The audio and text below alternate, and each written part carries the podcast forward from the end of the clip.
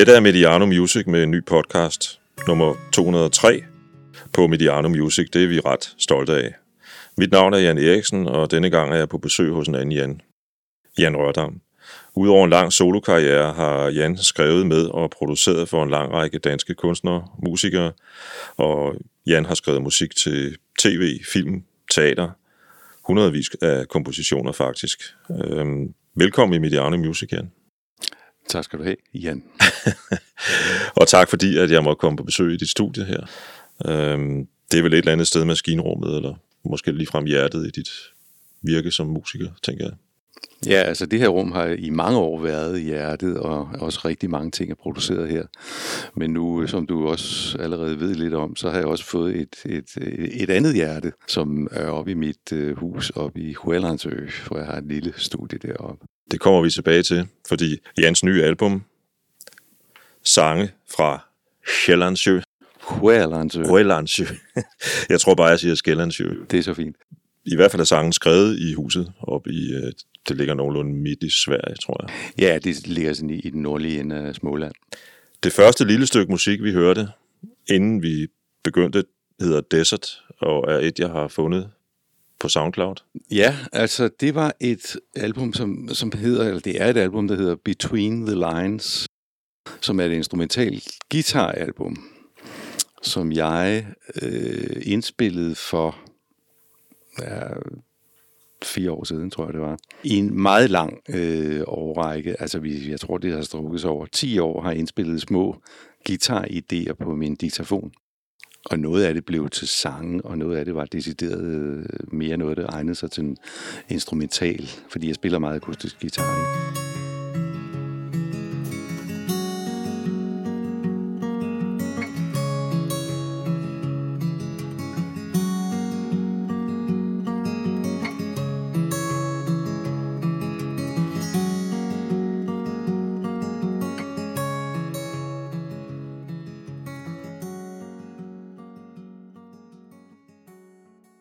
Jeg har valgt det, øh, fordi jeg synes, at øh, din guitar og dine kompositioner har en, en særlig lyd. Øh, jeg, jeg, jeg kan godt, for mig selv sætter jeg meget ofte sådan en metafor eller et billede på, på, på musik for mig selv. Og i det her tilfælde synes jeg jo meget, at det du har beskæftiget dig har, med har lyden af Tisvilde. Det er noget, jeg kalder det. Jamen det, øh, det kan jeg godt forstå, øh, fordi det er noget med jeg holder meget af en, øh, en akustisk lyd, om, og hvis man skal sige, at der er noget, jeg har gjort til mit, øh, sammen med alle mulige andre, så er det at spille akustisk guitar. Og, og måske har jeg også i kraft af både Bamse og Kyllingsangene og Alberte-sangene udviklet en eller anden form for øh, egen lyd, når jeg gør det. Og det er nok den, du kalder Tisvilde Sound. jeg skal hilse at sige, at det er bestemt positivt ment. Det er noget med sol og sommer. Inden vi begynder at snakke om din karriere, så kunne jeg godt tænke mig at spille en ganske kort sang fra det nye album, nemlig titelnummeret. Velkommen til en lille samling sange, der åbenbart hang deroppe.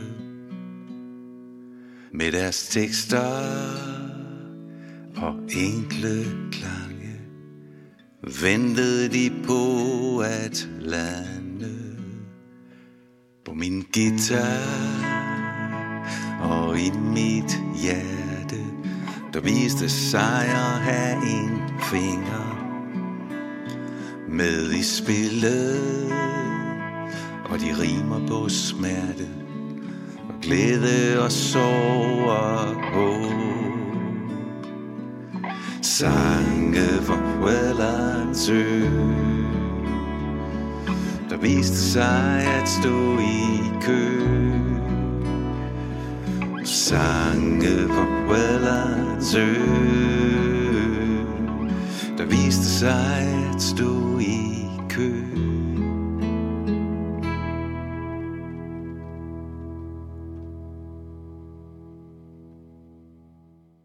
Hvis man skal sætte et et, et tidspunkt, hvor man kan sige, at din øh, professionelle karriere begyndte, så kunne det muligvis, du må du korrigere mig, hvis jeg tager fejl, så kunne det muligvis være et møde på Café Victor med en helt ung, lyshåret pige, øh, der var tjener på Café Victor, øh, en gang i begyndelsen af 80'erne, tror Ja, det tror jeg sådan set øh, godt, man kan sige. Altså, historien var jo selvfølgelig, at, at jeg havde spillet musik i en del år forinden, og øh, havde også en drøm om at blive musiker. Jeg havde nok ikke øh, tjent så mange penge på det, så på Kom den i måde kan vi godt sige, min professionelle karriere var ikke i gang. Og det er rigtigt, jeg mødte Alberte. Øh, jeg var selv tjener på Capitan Tural, og hun var på øh, Victor, Du har formentlig betjent mig en gang imellem, måske. Det er ikke usandsynligt. Jamen, så har, du, så har du helt sikkert fået en, en kop kaffe af mig, ja. eller en øl. Jeg husker det som, at jeg synes, at det der Victor var lige lovligt posh. Men, øh, Ja, ja, men det, det var jo også sådan, vi så på det, fordi vi synes jo, de stjal ideen. Ikke? Inden vi skal lytte til et resultat af det samarbejde, som du jo kom til at indlede med Alberte, og som varede i rigtig mange år, øh, musikalsk, og også øh, ægteskabeligt for den sags skyld. Og så, synes, så vil jeg gerne øh, spille en sang, som du skrev til et album, der udkom i 1986, som er Bamses spillebog, og øh, som i øvrigt har solgt svimlende 170.000 eksemplarer. Øh, og den sang, det er Skrålesangen.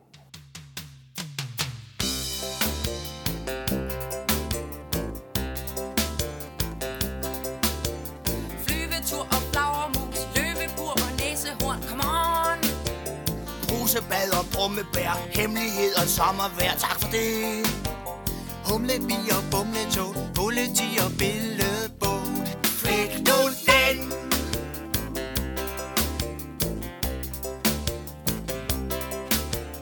Lille bjørn og cykeltur, bumgræsbusk og passe på, bliver der sagt.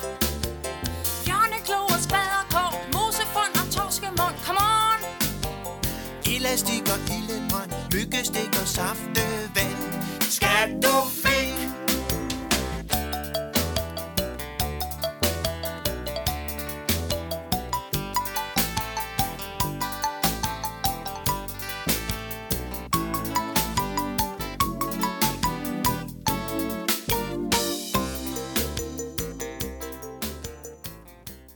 Skrålesangen har du skrevet melodien til, øh, og jeg kunne godt tænke mig at spørge, hvordan blev du en del af, af det her Bamse og Kylling-team? Ja, egentlig? altså, øh, det kan jeg jo øh, takke flere for, men øh, mest af alt Aske Benson. Aske, som jo er, er Albertes halvbror.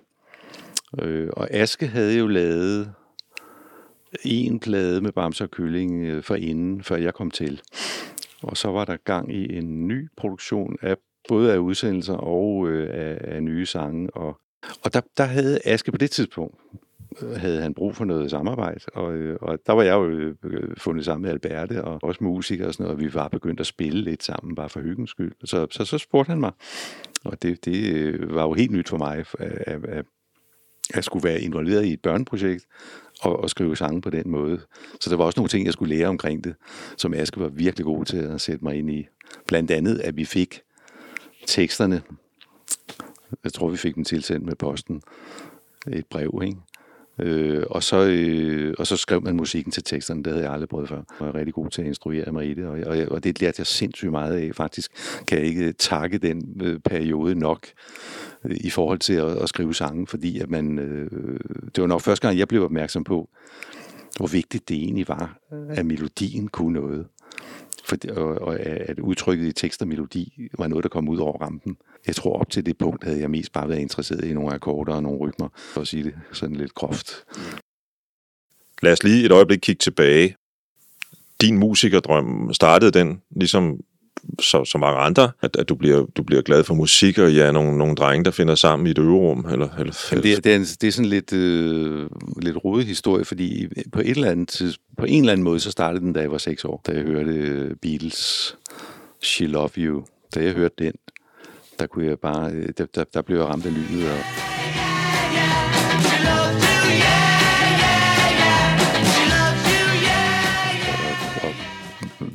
interesserede mig stort set ikke for andet øh, igennem hele min folkeskole, end kom hjem og høre musik, og begyndte at spille guitar på et tidspunkt også. Men, men altså, jeg voksede op i en ingeniørfamilie, og der var ikke øh, ude i Lønby, og der var ikke nogen, der vidste, inklusive mig selv, at det var noget, man eventuelt kunne komme til at leve af og kunne, kunne lave. Så det var egentlig ikke noget, jeg drømte om, øh, før på et meget senere tidspunkt. Øh, som måske også kombineret af, at det viser sig, at jeg var rimelig dårlig til at gå i skole, øh, øh, selvom jeg, det lykkedes mig at gennemføre en musikalsk øh, studentereksamen med, med hiv og sving. Øh, så, så stod jeg lidt, hvad, hvad skulle jeg egentlig? Fordi jeg, et langt stykke hen ad vejen havde jeg måske forestillet mig, at jeg skulle være ingeniør, ligesom min far. Men øh, jeg var elendig til matematik og fysik. Så jeg, jeg begyndte at kigge i nogle andre retninger, og så da jeg var færdig med skolen, så, så tænkte jeg, så må jeg skulle prøve det. Til trods for, at jeg ikke anede, hvordan man gjorde det, om det kunne lade sig gøre. Det gjorde mine forældre selvfølgelig heller ikke. Og jeg, I don't blame them. Altså Aske Benson, som vi snakkede om, eller du snakkede om for lidt siden, er jo i virkeligheden Aske, som jo alle jo kender som Aske i Bamse og Kylling. Min påstand er, at det stykke musik, vi lyttede til lige før, vil være kendt af mere eller mindre samtlige danskere, tror jeg. Aske øh, havde jo en baggrund i Bukuyamas, øh, noget vist nok at udsende tre album, tror jeg. Øh, og så udgiver han en i dag ikonisk plade, Badminton, er jo også med i øh, dit og Alberte samarbejde.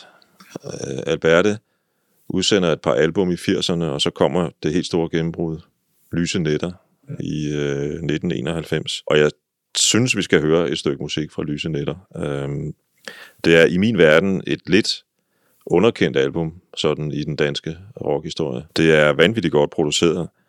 Øh, det er nogle skide gode tekster, og der er ikke én dårlig sang på det album. Altså, der er ikke, e, der er ikke én dårlig melodi i min verden. Jeg har lige lyttet til det et par gange, så sent som i formiddags, mens jeg sad og forberedte mig. Øh, og øh, jeg synes, vi skal høre titelnummeret.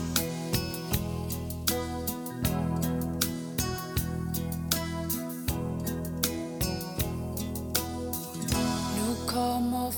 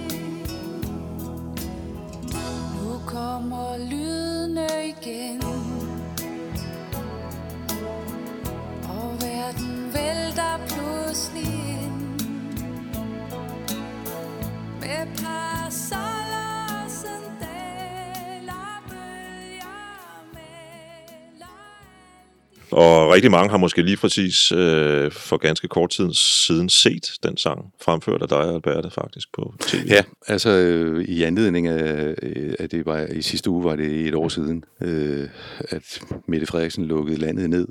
Og så, så, så lagde de øh, fællessangen der om torsdagen, og, og inviterede Alberte ind og synge Lyse Netter, ikke? Som vi spillede op fra min lejlighed. Og det er øh, som altid med den sang. Jeg vil, jeg vil lige tilføje, at jeg har jo faktisk ikke skrevet den. Jeg har været med til at producere den. Det er Aske Benson, der har skrevet den. Ja, du har blandt andet skrevet den, der hedder Du elsker bedre, så vidt jeg husker. Og det kommer vi til Ja, at høre om lidt. ja. Dejligt. Men, øh, men som altid, når man spiller Lyse Netter, jeg, jeg, den har jeg spillet live øh, øh 300-400 gange eller sådan et eller andet, så får man altså altid en lille klump i halsen, øh, og måske en tår i øjenkrogen. Det, øh, og det, jo, jeg forstår det godt efterhånden, fordi det er jo både en sang, der, der, der rummer øh, noget lyst og noget lidt mere sørgmodigt. Og den kombination der, den rammer mig hver gang i hvert fald. Der har jo altid været et element i, af vemod i mange af Albertes øh, sange. Øhm, det er jo en af grundene til, at vi er nogen, der kan lide dem. øhm, så den, den sang kan, kan fortfarande tænde en eller anden følelse i dig, øhm, som jo sikkert også gætter jeg på handler om, at de trods alt også var par på det tidspunkt også. Ikke? Og Det, Der det- er faktisk en meget sjov historie med, eller der er mange flere historier omkring det, men en af dem var, at øh, da, vi, da vi skulle til at, at, øh, at lave lyse nætter, der havde vi jo, vi holdt, Albert og jeg holdt en pause fra vores øh, sangskrivning, blandt andet også fordi vi blev forældre til Josefine. Men så begyndte de at trænge sig på igen sangen, og vi fik lyst til at lave noget. Og der inviterede vi Aske ind til at være med, fordi at nu havde vi ligesom også lavet en sound sammen over i Bams og Køling, så tænkte vi, kan vi ikke lige nappe den sound over sammen med Aske, og så tilføje et band og gøre lidt mere øh, ud af det. Og så havde vi øh, samlet vi sangen, sangen til, og der havde Aske og jeg en rigtig fin øh, sådan konkurrence, øh, øh, uden sammenligning, Lennon McCartney, men, men det var lidt sådan, at så lavede jeg en, som vi så i fællesskab godkendte, og så lavede Aske en, og så på den måde konkurrerede vi på en rigtig fin måde. Og da vi havde hele, øh, hvad hedder det, puljen der, var godt tilfredse, så øh, spillede Aske en dag en sang, som han prøvede at få med på et nyt Bamse og Kylling album, øh, som skulle udgives, som vi jo også var i gang med på det tidspunkt. Og der var, ikke, der, der var så ikke plads til, der var ikke flere scener i Bamse og Kylling.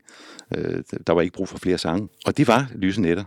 Den havde han skrevet til Bamse og så, så, så hørte vi Albert og jeg den, og vi tænkte, den der, den er da for fed.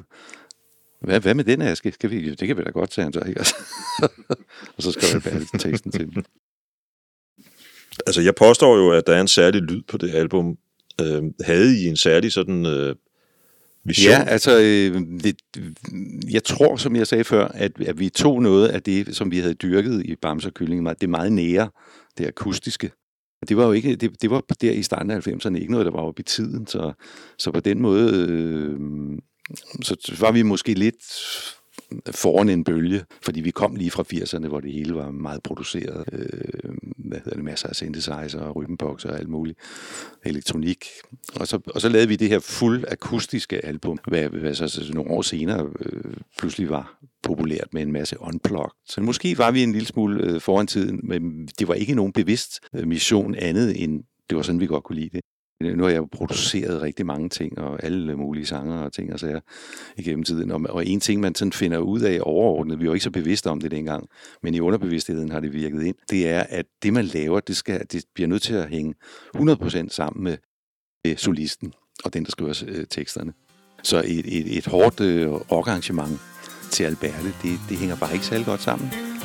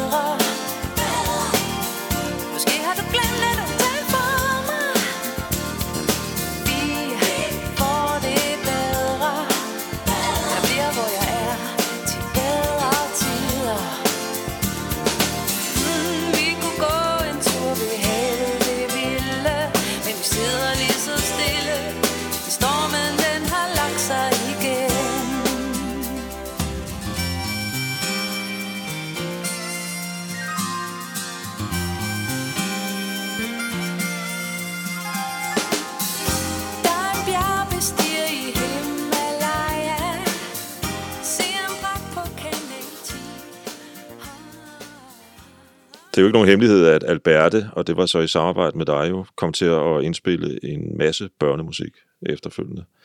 Jeg kunne godt tænke mig at spille en af de sange, som du har været med til at skrive melodi til. Øh, Sluder og vrøvl, Gamle Jas, øh, hed albummet. Og mm, nummeret, eller det er fra der er sagt, ligesom to, der hænger lidt sammen, hedder Min lille hund Mester, og, og så den følgende hedder som Mestersang. Og hvis jeg skal være helt ærlig, så synes jeg også, at vi skal høre det simpelthen bare for at høre Thomas Vindings stemme. The Voice.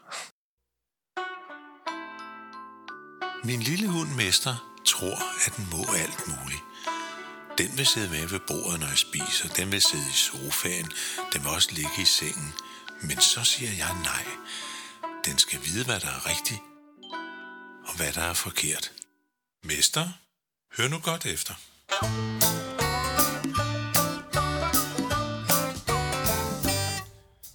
Mit bord, og Det er min stol, og det er mit billede, det er min sofa og reol. Det er min seng, gamle dreng, og jeg sover alene i den. Det er mit fredfyldte hjem, hvor hver ting har sin plads, lille ven. Tag nu lige og tyk på den. Og det er din kur, købt af mig, så du rigtig kan hygge nykke dig. Og det er din skål, efter mål, så du får præcis, hvad der er godt for dig. Hundemad, året rundt. Jeg kunne godt tænke mig at spørge dig, kan man blive starstruck af sin svigerfar? Øh, ja, jo, det kunne jeg godt. Altså, men men, men det, det tog ikke så lang tid, fordi han, øh, han var øh, virkelig nede på jorden. Og, og meget, meget venlig, og det, vi blev ret hurtigt sådan gode venner. Vi svingede godt. Så på den måde forlod det hurtigt til Starstruck. Du har skrevet rigtig meget musik til mange medier, mange formål, altså reklamer, tv, film. Intet mindre end seks øh, tv-julekalender. Øh, og arbejdet som producer og sangskriver og tekniker for blandt andet Lis Sørensen, Maria Montel, Benjamin Koppel, Sara Indriv, Søren Sko og Peter Myggen har du også lavet noget teater med, tror jeg nok. Jeg synes egentlig noget af det der interessante, som, som, som en mand, der ikke selv hverken er producer eller musiker, altid har syntes, det er det der med, med producerens rolle. Der kommer en, en, en, en, enten en flok eller en, en musiker ind i et studie, man har noget materiale med, og, og så, sidder, så sidder du der så, enten som, som, som, som producer, måske sammen med en tekniker, eller hvad ved jeg. Altså, hvor meget i, i sådan en proces er egentlig øh, producerens værk, øh, og, og hvor meget er, er, hvad kan man sige, det oprindelige materiale, du har fået stukket i hånden? Altså, jeg, jeg tror, der, der er forskellige tilgange, øh, tilgange til det, og det øh, hænger selvfølgelig også an på, hvilken type menneske man er, og hvilken type musiker man er. Og jeg, jeg, jeg har faktisk herover det de seneste par år produceret øh, tre-fire øh, sådan yngre orkestre. Blå Minder har jeg lavet to album med, og, øh, og så har jeg lavet med, med øh, Martin Brehm, har jeg lige produceret, det er ikke udkommet endnu, en børneplade det, der går op for mig, med, med, er gået op for mig igennem årene med at være producer, fordi i gamle dage, der havde jeg måske en forestilling om, at når man var producer, så var man den, der ligesom gik ind og opfandt øh, det, der skulle være hitsounden i, i den her udgivelse for det her band. Og sådan var det måske også meget i 80'erne til dels 90'erne. Øh, men, men for mit vedkommende er det gået mere og mere hen øh, og blevet hen til en proces, hvor jeg nærmest bare er fødselhjælper. Der kommer et, et ungt orkester til mig, eller en solist, og så lytter jeg på, på deres ting, og, og, og øh, vil helst tage så meget af det, øh, som de kommer med som muligt. Det, der er deres øh, kerne, ikke? Og vil helst røre sig lidt ved det som overhovedet muligt. Og måske virke lidt mere som mentor og øh, støttepædagog og fødselshjælper. I midten af 00'erne, der, der øh, indleder du et samarbejde med Michael Bonesen. Det er indspilninger af Halfdan Rasmussens sange. Hvordan, hvordan øh, eller sange, det er det jo ikke, hans tekster. Hvordan kom det egentlig i stand? Ja, altså historien var, at jeg havde skrevet de her sange til en cabaret, som blev opført nede på Café Liva i Nyhavn, hvor jeg også selv medvirkede sammen med to skuespillere. Og øh, efterfølgende, jeg var meget glad for de her sange, jeg havde fået lavet til Halvdans øh, tekster, som jeg havde fået lov til at, at skrive af hans søn, Tom Nahl. Øhm, og så gik jeg efterfølgende og, og, og ville egentlig gerne indspille de her sange og bevare dem for eftertiden og få dem ud på et album. Og, øh, på, og jeg havde forskellige tanker om, hvordan det skulle være. Og så endte jeg med at spørge Michael Bundesen og, og, og ramte ham på et, rigtig, et godt tidspunkt, hvor han havde tid og lyst til det. Vi startede et, øh, et meget, meget hyggeligt og, og fint samarbejde omkring det her album.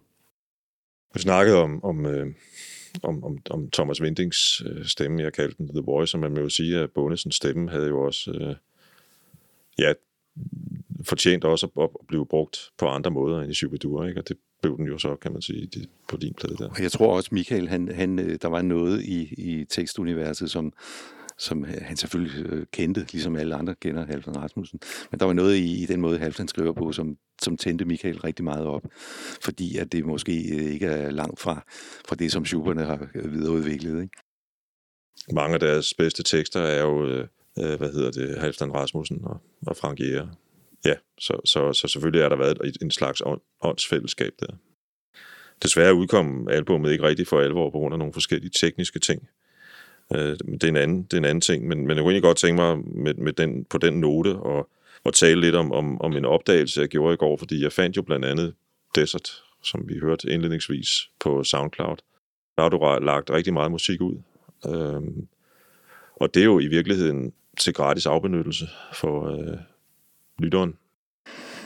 Altså, det er jo øh, nu, nu øh, den Desert, som jo også endte på et album, det, det guitaralbum, jeg fortalte om før. Øh, den, det er en del af en øh, instrumental øh, musikbank, som jeg har liggende på SoundCloud. Og øh, historien med det er, at Frans Bak og jeg, vi har været i studiet Øh, Øh, naboer og marker i rigtig mange år forskellige steder i København.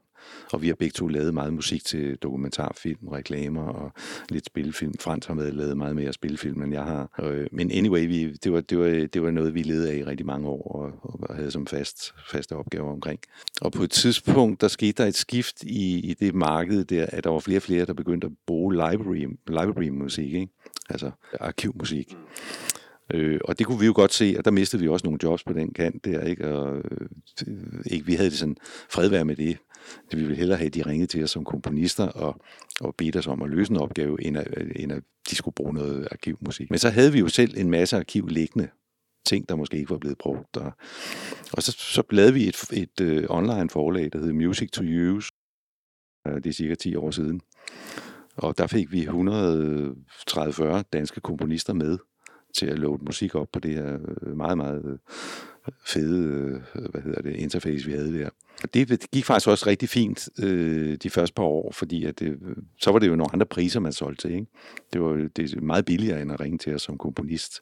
Og det var noget musik, vi havde lavet, og man genbrugte det i mange tilfælde. Ikke? Måske havde det været brugt et eller andet sted under en samtale i en dokumentarfilm eller et eller andet. Ikke? Og, det, og, og nogle år senere, købte Ben Fabricius så også ind i, i firmaet. Øh, og det var så desværre samtidig med, at hele det her marked, det droppede fuldstændig, fordi at der kom nogle spillere på banen, der forærede det gratis væk. og så blev det pludselig sådan med arkivmusik, at man nærmest skulle få det gratis. Så på den måde har, har, har jeg ikke et, et, et et, øh, altså jeg, jeg, jeg lægger det gerne ud, og en gang imellem, så er der nogen, der kan bruge det. Det synes jeg jo er, er det er både spændende og også øh, fedt. Altså, Øhm, der er jo noget rettighedsmæssigt i det, og, og så videre. Det er jo, altså man kan sige, den dag, hvor, hvor øh, internettet og, og alt, der kan deles digitalt, den dag, hvor det, det startede, der kan man sige, så var, der er alle, alle data funderede ting, de er jo i fare for at blive misbrugt, kan man sige. Ikke? Ud af din soloalbum, der kunne jeg godt tænke mig at fokusere på det, der hedder This fra 2007. Fordi jeg opdagede, at det jo har tilknytning til en rejse, du foretog, en vandring. Mm, og der ligger faktisk en lille video på dit site, øh, janrodam.dk, hvor man kan se, øh, ja, det, du har selv optaget den. Tror ja, jeg. altså øh, historien er, at øh, jeg lavede det her album This med, med Brian Patterson, min gamle engelske ven, som skrev teksterne til sangene. Og i forbindelse med, altså ja, det var lidt tilfældigt, at jeg, skulle, jeg havde besluttet mig for at vandre på, på Caminoen op til udgivelsen af det her album. Men så tænkte jeg, så var det jo meget, lå lige til højre benet at lave en lille, tage nogle GoPro-kameraer med, og så lave en lille film fra mine 12 dage på, på Caminoen. Det blev faktisk et enormt hyggeligt projekt. Både at, at vandre på Caminoen og, og lave den her film, hvor jeg sådan øh, flettede de nye sange og musikken godt og grundigt ind i. Ikke? Det er jo meget forskelligt, hvad, hvad folk, der har taget den her vandring, øh, siger, at de har fået ud af det. Øh, altså nu er det jo så oplagt for mig at spørge, hvad du fik ud af at gå den ja. tur der. Jamen altså, jeg, det, på en måde var det lidt overraskende. Øh, altså, jeg, jeg, jeg, jeg, var, jeg har altid været virkelig glad for, at jeg tog den vandring der. Jeg synes, det var virkelig sket. Det er faktisk det rigtige ord. Indimellem var det selvfølgelig også vanvittigt hårdt, og man var også træt, og ens fødder var fuldstændig trykket flade. Og, men mest af alt, så synes jeg, det var sket. Og, og jeg forestillede mig måske, det var noget med, at man gik øh, for sig selv i sine egne tanker, sådan øh, otte timer hver dag. Altså jo, jo nærmere man kom på Santiago, så skulle det vise sig, at det, det var helt anderledes, fordi der var altså rimelig mange mennesker på, på ruten der, ikke? Og, og folk ville gerne snakke. Så, så, så øh, på et tidspunkt, der, der, der blev jeg nødt til at søge væk fra folk, fordi jeg, jeg også havde lyst til at gå lidt i mine egne tanker. Ikke? Men det var også virkelig sjovt, fordi man, man mødte jo de vildeste typer fra hele verden. Ikke? Og når man så kom frem til de der byer om aftenen der, og man fandt et herberg, så øh, gik man ned på torvet, og så sad der nogen, man havde mødt tidligere på dagen. Altså, jeg vil sige, den sidste uge, der tror jeg, jeg kom i seng med en lille øh, fjer på hver aften, fordi der var socializing øh, så langt ud på natten. Vågnede op med tømmermænd. Det lyder jo på en eller anden måde meget hyggeligt. Det var vanvittigt hyggeligt, altså. Men lidt overraskende. Jeg, jeg grinede også af det, fordi det var ikke lige det, jeg havde set for mig. Nå, men der er jo nogen, der kommer hjem med sådan nærmest religiøse oplevelser. Ja, præcis. Og du kom hjem med tømmermænd, eller? Ja. Ej, jeg tror også, det, det hænger også meget sammen med, øh, hvilken del af ruten man går. Altså den, man kalder den officielle øh, Camino, den, øh, den er cirka, øh, den kan man gøre på en 20-30 dage, og det er igennem Nordspanien. Jeg gik de sidste 12 dage, kan man sige, og det er op mod målet, og der kom selvfølgelig flere og flere folk. Jeg læste engang en eller anden, en eller anden forfatter, der havde, øh, der havde gjort det samme som dig, der sagde, at han havde aldrig set så meget lyserødt hår. Altså, det, var i den, det skulle forstås på den måde. Der er amerikanske øh, selskaber, der laver sådan nogle ture for amerikanske pensionister til Caminoen, hvor man så vandrer, du ved, nogle få kilometer, og så har man ligesom været der. Præcis, øh, og dem, dem, øh, dem stødte jeg selvfølgelig også ind i. Og det var det, historien med det var, at der var en film øh, for øh, en 10-15 år siden, hvor, hvor en eller anden far, han tager ud og leder efter sin søn på Caminoen, som er forsvundet. Og efter den film der, der gik amer- amerikanerne fuldstændig amok, så skulle alle på Caminoen. Ikke? Og så havde de jo busser, der kørte deres øh, rygsæk fra, fra A til B hver dag. Og så gik de afsted, ikke? Så det, det var sat fuldstændig i system. Ja, og jeg skal ikke afvise, om 10-15 år kunne jeg måske finde på at gøre det sådan. Jamen præcis, altså jeg, jeg er heller ikke sikker på, at jeg kan, kunne have den der rygsæk på ryggen mere. For tre år siden købte du øh, en ødegård i Sverige. Den kom jo til at få, må man sige, afgørende betydning for, for det nye album. Altså, baggrundshistorien er det, for det er, at jeg altid har elsket Sverige og har sejlet kano et utal af gange deroppe og sovet i telt alle mulige steder. Egentlig altid drømt om at have et sted. Og Albert og jeg, vi havde faktisk også et sted i sin tid, da børnene var små. Så det har altid været en drøm for mig, og så lykkedes det her for tre år siden. Og der gik jo selvfølgelig ikke lang tid, før jeg også havde en fast guitar stående deroppe, og jeg havde bare fornemmelse af, at, eller jeg, jeg vidste egentlig godt, at den natur og Sverige og sidde i en ødegård og skrive sange, det, det, det er bare øh, drømmen for mig. Og det viser også at være, øh, at der var noget i det, fordi der kom sangen.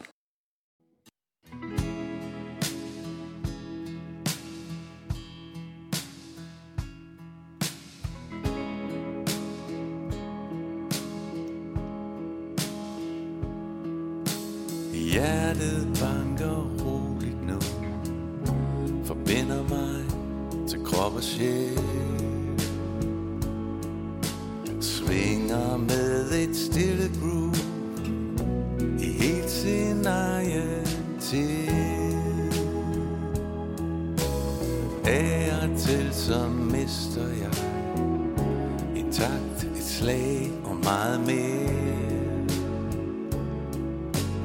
Svinger mellem du og mål Mellem varm og kold. Nærmest uundgåelig. Jeg havde jo øh, forinden lavet tre album, øh, hvor Brian Patterson skrev de øh, rigtig fine engelske tekster. Der, jeg tror ikke, jeg havde nogen øh, forestilling om, at jeg skulle lave flere album, fordi at øh, jeg kunne godt se, at øh, det var også et ordentligt arbejde, og det kostede mange penge at lave et album, og, og øh, jeg manglede måske den connection, man, man får, øh, når man hører en solist, der skriver sine egne danske tekster øh, så kommer man på en eller anden måde tættere på, på vedkommende, og det er jo det, vi alle sammen gerne vil som lyttere. Og jeg manglede ligesom den disciplin, fordi jeg har ikke skrevet så meget på dansk. Jeg, skrev, jeg har ikke skrevet så mange tekster. Men så øh, opstod det sådan en lille smule tilfældigt, at pludselig havde jeg en sommer, hvor jeg var en del alene deroppe, og, øh, og begyndte at skrive løs. Jeg havde haft en periode, hvor der var nogle, nogle gæster, og mine børn var deroppe, og det var sådan lidt frem og tilbage. Og så var alle taget afsted, og, og jeg var alene. Og, og det var vi første omgang øh, enormt rart. Jeg holder meget af at være alene til en vis grænse. øhm, men øh, jeg nød det lige et par dage, og så og så var det lidt tilfældigt, at jeg, jeg havde faktisk gået nogle år og skrevet på, jeg havde et dokument om livet med, med nogle af alle de her tanker, som er endt ud i alle de her sange, som jeg så åbnede en aften øh, og sad og læste og tænkte, det var da egentlig meget sjovt. Og så opstod der øh, af nogle af de her emner, skilsmisser, smerte, sorg, forestillinger om livet, alt det, der opstod nogle, nogle digte nærmest. Og det var noget lidt nyt for mig.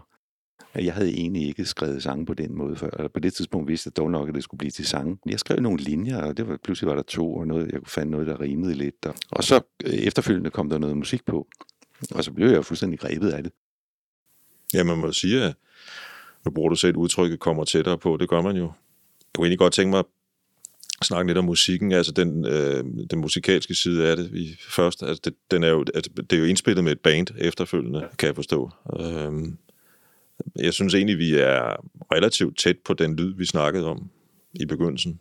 Altså lyse netterlyden. Men det, det, det glæder mig, at du siger det, fordi at, øh, altså det, det kan jo godt være, at jeg, jeg, jeg, nogle gange så laver jeg nogle krumspring, og jeg, jeg, jeg kan også meget godt lide nogle tekniske muligheder i musikproduktion. Men, men jeg er godt klar over, at, at det, det ender jo i sidste ende altid et eller andet sted inden for min øh, øh måske signifikante lyd. Ikke? En, en, en ting, man kan sige, der, som jeg jo så synes er positivt omkring den her plade, det er, at, at ofte vil man jo, i hvert fald hvis man lytter som anmelder, hvad jeg har gjort i mange år, så vil man jo tit sidde, som, sidde lede, lede, lede lidt efter, hvad er, hvad er der sådan noget centralt her? Er der et centralt nummer på pladen, som ligesom skiller sig lidt ud, eller siger noget om projektet, eller et eller andet. Jeg synes egentlig, i det her tilfælde, er de mere eller mindre centrale alle sammen. og det er jo i virkeligheden øh, kun positivt, fordi det betyder, at alle sangene har et eller andet på hjertet. Jeg har valgt, at vi skal lytte til i virkeligheden.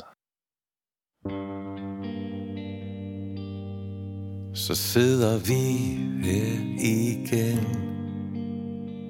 Bare dig og mig Kun os to, min ven Midt i ensomhed Hvad tænker du om det, min ven? Jeg ser, du er i tvivl Om hvor det fører hen. Det samme er jeg. Jeg har altid set mig selv som ham Der sad for enden af bordet Med hele koret. Ham der samlede og bragte Alle andre på sporet. Stod ved roret ham der råbte højt og grinede, så alle kunne høre det. Jeg må have set det et sted. Læst om det i en bog. Altså, det er jo en, en sang, som, som handler om flere ting, men blandt andet om, om øh, en drøm, øh, en forestilling, jeg har haft om, hvordan øh, mit liv nu skulle forme sig.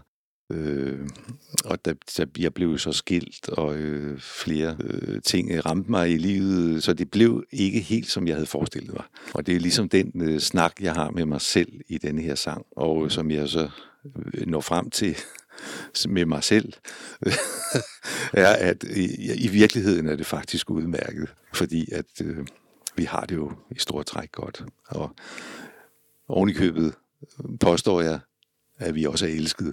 Det synger jeg. Og, og flere gange oven i købet. så jeg tror på dig. Øh, men, men, og det blev, som det blev. Ikke? Øh, men men, men jeg, jeg ser måske, eller jeg, når jeg hører sangen, så, så synes jeg jo, at jeg hører et, et tab forstået på den måde, at, at, at øh, jeg ved ikke, om du har haft det, men jeg tror, vi er rigtig mange mænd i vores generation, jeg kan sige, Jan og jeg er præcis lige gamle, øhm, som, som er vokset op med en helt anden et, et, i et helt andet kønsrollemønster, men, men, men, men med faderfiguren som en helt anden figur, end det endte for os, og jeg fristes til at sige heldigvis. Øh, men, men, men handler det om det? Ja, jamen det, det gør det jo også. Altså, ja, fordi jeg, øh, jeg, jeg havde jo også, til trods for at mine forældre jo altså også var skilt, så, og det, det synger jeg også på et tidspunkt i virkeligheden, har jeg jo aldrig rigtig set det her, jeg drømmer om. Altså det er en øh, matriarken, øh, patriarken, som, som sidder nede for enden af bordet, og, og alle øh, børnene kommer til ham juleaften, og det er ligesom det, øh, et, men det, det billede må jeg jo nok erkende, at det har jeg på en eller anden mærkelig måde haft med mig, til trods for, at jeg aldrig har set det.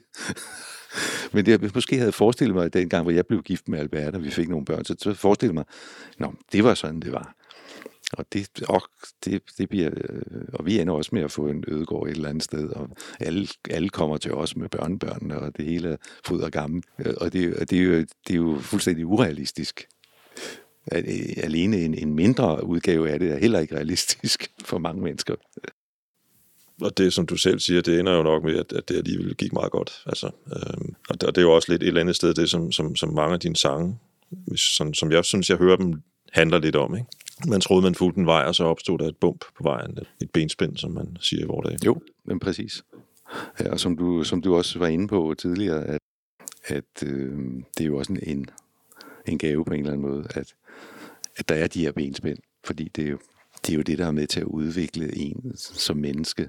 Men det, men det kan man sige, det er også, som du også siger, der, der er jo en generel rød tråd i, i albummet og i sangene, og, øh, og det er jo en meget en dialog med mig selv, det hele, og en, en fortælling om min egen sårbarhed og fejlbarlighed, kan man sige. Ikke? Så og den, den er nok tydeligst i den der sang. Der er et andet nummer på pladen, som øh, hedder Enten Eller. Altså, hvis man bare har læst en lille smule, så kommer man jo til at tænke på Søren Kierkegaard. Øh, handler det om det? Altså eksistentialistiske overvejelser? Ja, ej, jeg jeg ved ikke, om jeg lige har været i Kirkegård med den sang. Det har måske været nogle andre steder, men, øh, men det er jo selvfølgelig eksistentialistisk. Men det handler måske mere direkte om begrebet enten eller sort og hvid. Øhm, som, øh, s- hvor, hvor ind imellem det hele, der, der ligger tvivlen, som jeg måske gerne vil slå et slag for i den sang at øh, tvivl, som jo er noget, der kan blive, der jo ofte bliver udskammet, og noget, man ikke må være. Bare tænk på øh, skoleelever i, i vores tid, ikke? Man skal vælge sindssygt tidligt. Tvivl er ikke noget, der er i høj kurs på noget, øh, nogle steder. Og det, det synes jeg på det menneskelige plan er enormt sødt, fordi tvivl også kan have en, øh, en rigtig fin øh, effekt af, at man giver tingene noget tid. Altså, det der nummer har sådan en, en, en, en, en vibe for mig af... Det behøver jo dybest set ikke at være enten eller. Altså, i virkeligheden så er det vel et eller andet sted noget med at finde vejen mellem enten og eller, eller sort og hvid, og i øvrigt den der, den der perfektion, som, som er Øh, efterstræbt af rigtig mange mennesker i, øh, i, øh, i dag. Øhm, og der gør de sociale medier jo også deres, kan man sige. Altså jeg plejer at sige, at medmindre du er, er den hjertekirurg, der skal operere mig, øh, forhåbentlig aldrig, men ellers om lang tid, så, så er perfektion øh, ligegyldig. Jamen, og tværtimod ikke. På, på, når det kommer til mennesker og følelser, så er det jo faktisk alle nuancerne, der er interessante imellem en, enten eller. Jeg kunne godt tænke mig at spille øh, lidt af det nummer, der hedder Smukke Gamle Fjolser.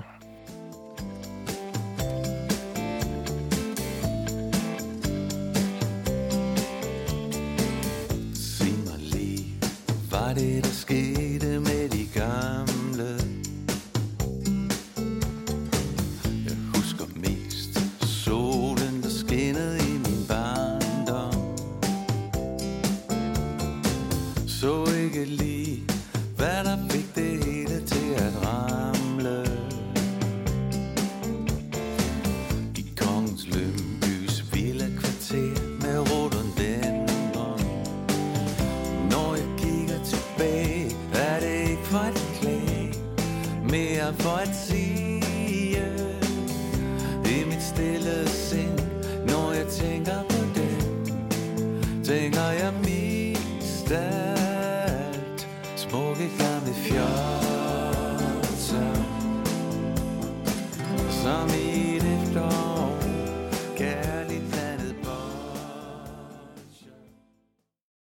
Den handler om dine forældre. Ja.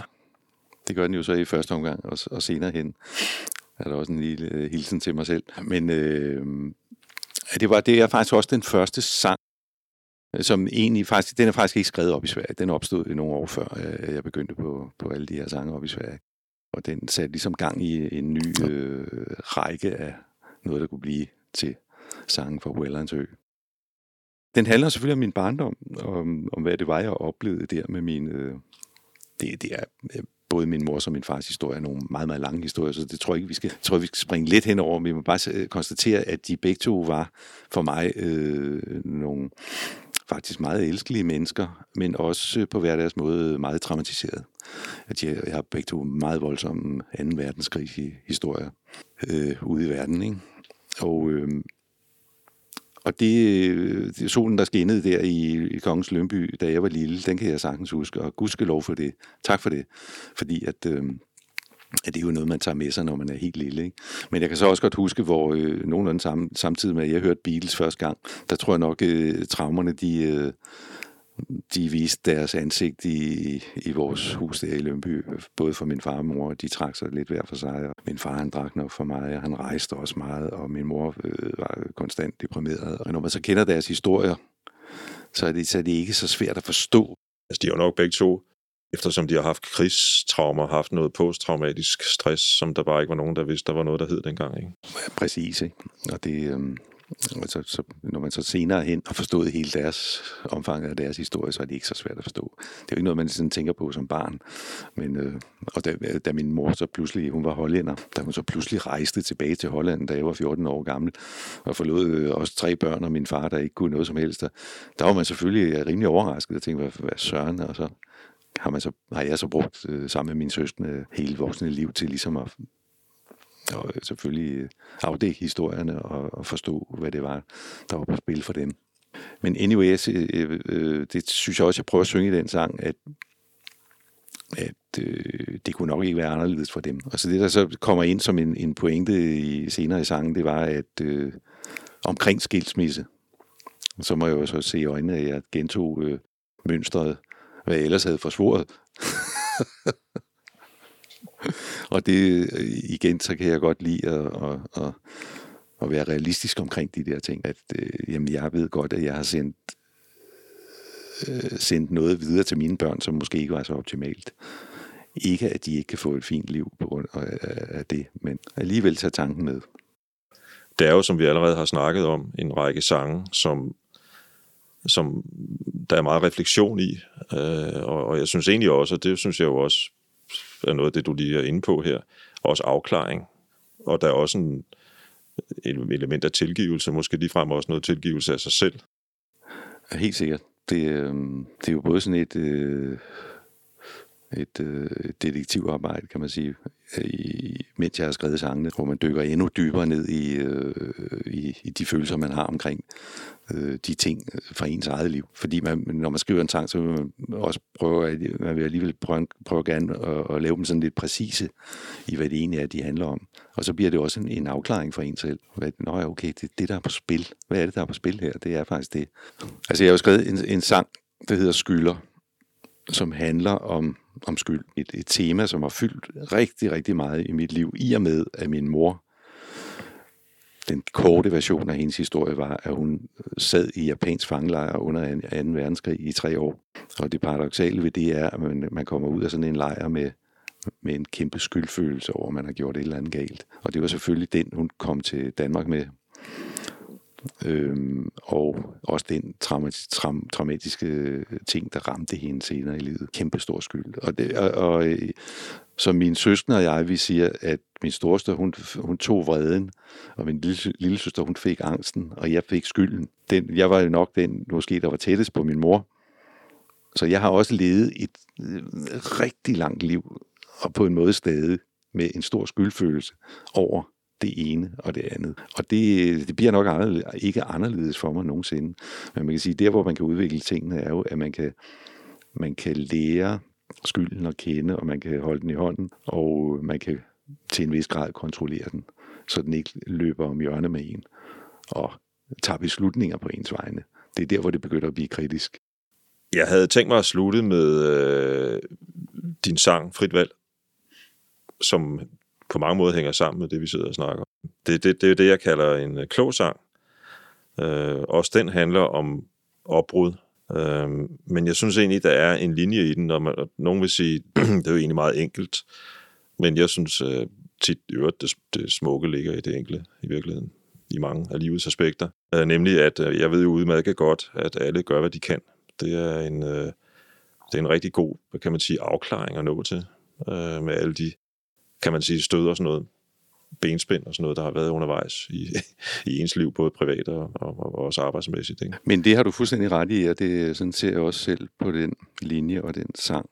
Det er jo, det er jo, det er jo en sang, som handler rimelig direkte om, om brud og om skilsmisse. Og det, det kan man sige, det, det ligger underordnet i, i flere af sangene. Den her, den er så rimelig direkte. Faktisk, øh, sådan som jeg ser på det, så, øhm, så, så skal jeg ikke stille mig til dommer over for, om hvorvidt man bliver skilt eller ej. For jeg, jeg, jeg, jeg er selv blevet skilt flere gange.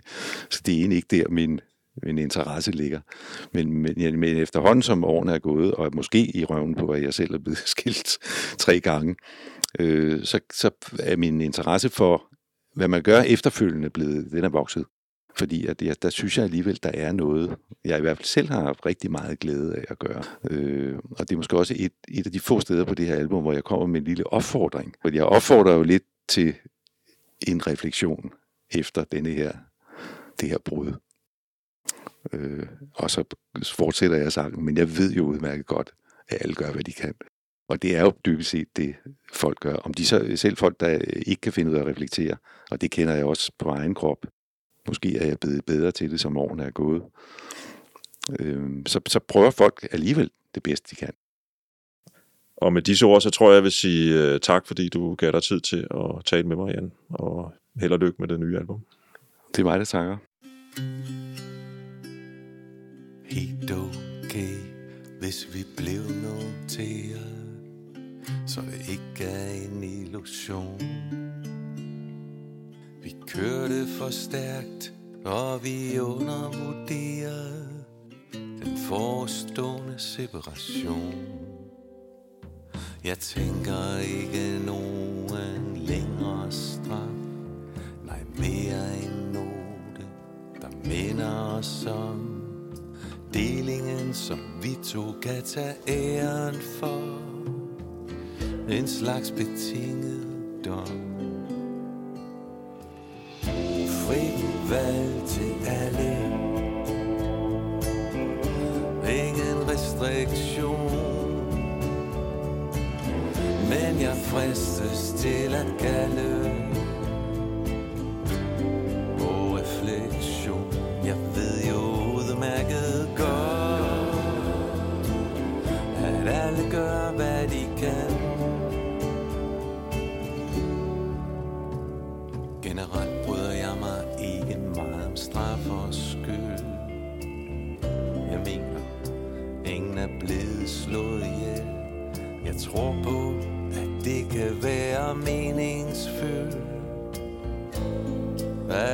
At sig selv. Frit valg til alle. Ingen restriktion. Men jeg fristes til at kalde.